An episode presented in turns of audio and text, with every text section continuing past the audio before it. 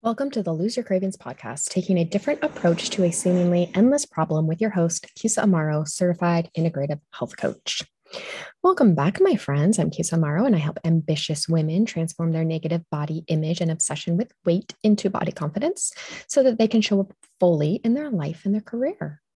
And hey, I invite you to join my Lose Your Cravings community, where we dive deeper into emotional eating, overeating, and how to reduce and even eliminate them.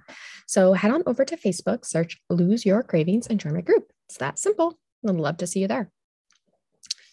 So today I wanted to talk to you about changing your bad habits for good. And yes, I mean good, right?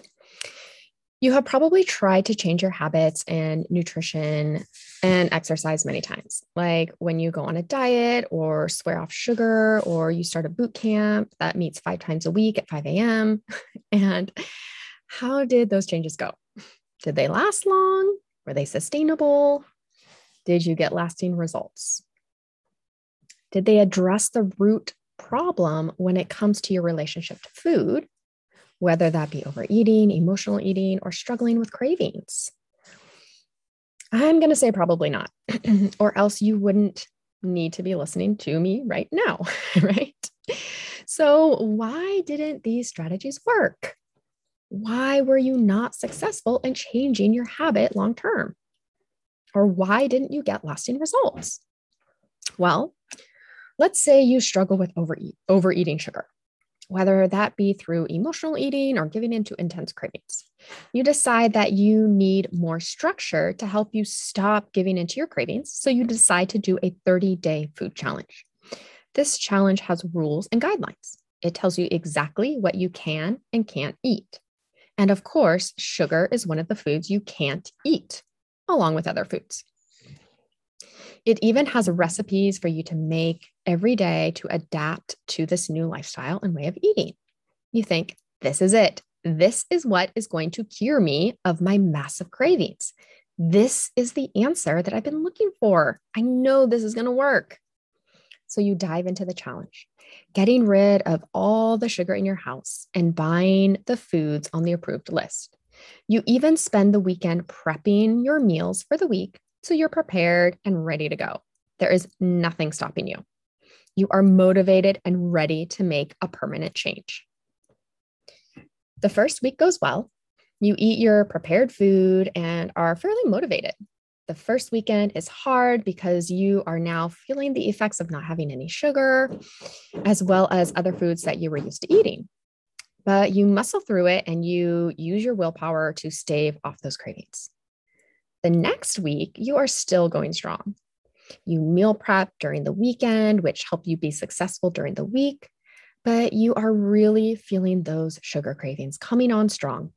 And you find it even more difficult to resist stopping at the store on your way home and picking up a Snickers bar. But you manage to once again white knuckle it through the week and weekend by avoiding any social gatherings where there might be tempting food awaiting you. Week three approaches, and you are feeling good that you resisted your cravings and are still going strong. This week was really stressful. Work was intense and unexpected problems arose. And after work, one day, you were feeling really stressed. And then the kids were just really needy and you couldn't handle it. You break into the pantry and down four packs of your kids' fruit snacks. You feel so much better while you're eating. Your stress reduces and you forget the world around you until you are done eating and you realize that the stress is still there. So you search your kids' food for more delicious food that will help you feel better. You find some goldfish and you grab the bag and start eating right out of it. Once again, you feel peace while eating and again are forgetting about the world around you and your stress and irritation. You keep eating until your hand hits the bottom of the bag and you realize you finished the entire package.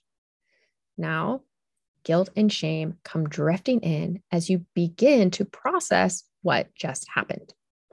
You realize you just ruined your challenge and the progress you had made. Negative self talk starts to come up and the beatdowns begin, sending you back to the pantry for more food. When all is said and done, you are feeling like a failure and proving that you once again failed at getting rid of your cravings. So, what just happened? Why couldn't you stick to the challenge for the whole 30 days? Why can't you just get rid of your cravings? Well, there are a couple things going on, but the main problem here is that you are not addressing the root cause of your poor relationship to food. You are just changing the way you eat. But this is actually not the problem. I know it seems counterintuitive, right? It has nothing to do with the food you're eating. In fact, these challenges and diets that you continue to go on and off are just pushing you deeper into the habit loop of negative relationship with food. So, how do you get to the root cause of your relationship with food? And what do you what do you mean it has nothing to do with food? Right? I know you're all asking this. These challenges, diets, or workout plans that you put your faith into to solve the problem are only addressing what you eat or don't eat and how you work out. They completely miss the mindset aspect when it comes to changing a habit for good.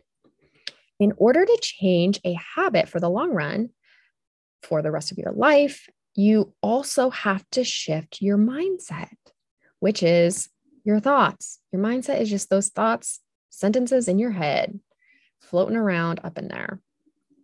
Your thoughts about food, about exercise, about you, about your ability and self confidence. When you think, I love ice cream, it's so good, it will make me feel better, it will solve my problem. When you come across a difficult time, which we all have, and more, more often than not, you def- your default reaction is going to be to eat the ice cream, right? Because you believe that it will solve your problem and make you feel better. When you have this thought, it creates a feeling of desire for the ice cream.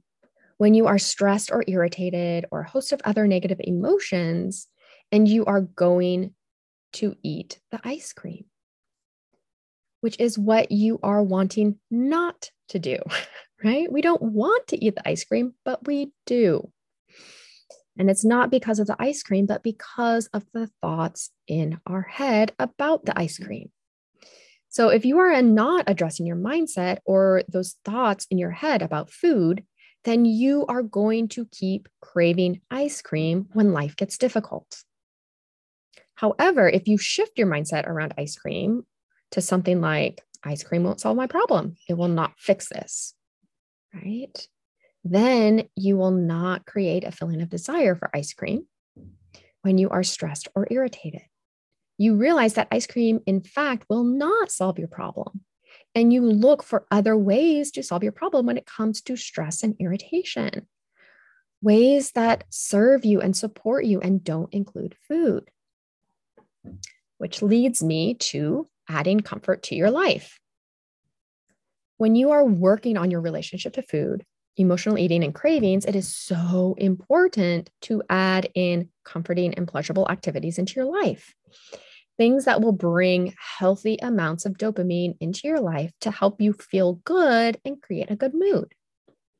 I have an episode on this very topic. So if you want to learn more about adding comfort into your life to help you with your emotional eating, then go ahead and take a listen to episode 28 How Creating Comfort Can Help You Heal Your Emotional Eating. Now, lastly, I want to address restriction. Unless you have a health reason for not eating a food, I don't recommend restricting certain foods or food groups.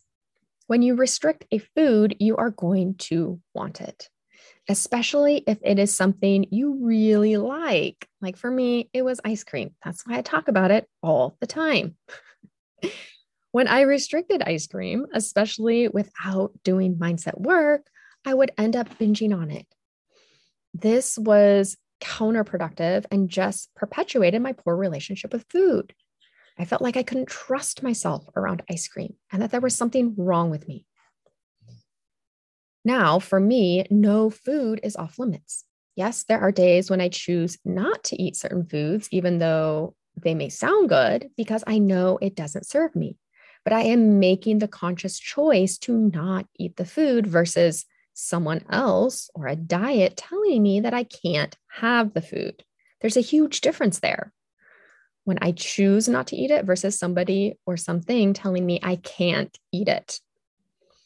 The bottom line here is that if you want to change a habit for good, it's not necessarily about changing what you eat or don't eat, but it has so much more to do with shifting your mindset, changing those thoughts in your head that are turning you towards food you don't necessarily want to eat or that are making you feel deprived. So shift your mindset so that you develop a healthy relationship with food. So you reduce your cravings and help you reduce your emotional eating and learn to address your emotions in a healthy way. Okay, my friends, this is all I have for you today. If you like what you heard on this podcast, I invite you to head on over to iTunes and leave an honest review. This helps us show up higher on the search results, and therefore we can reach and help more people. I'd greatly appreciate it. And join me for my next episode where I show you how to reframe your commitment in order to get results. Now, who wouldn't want this? Okay, my friends, until next time, bye.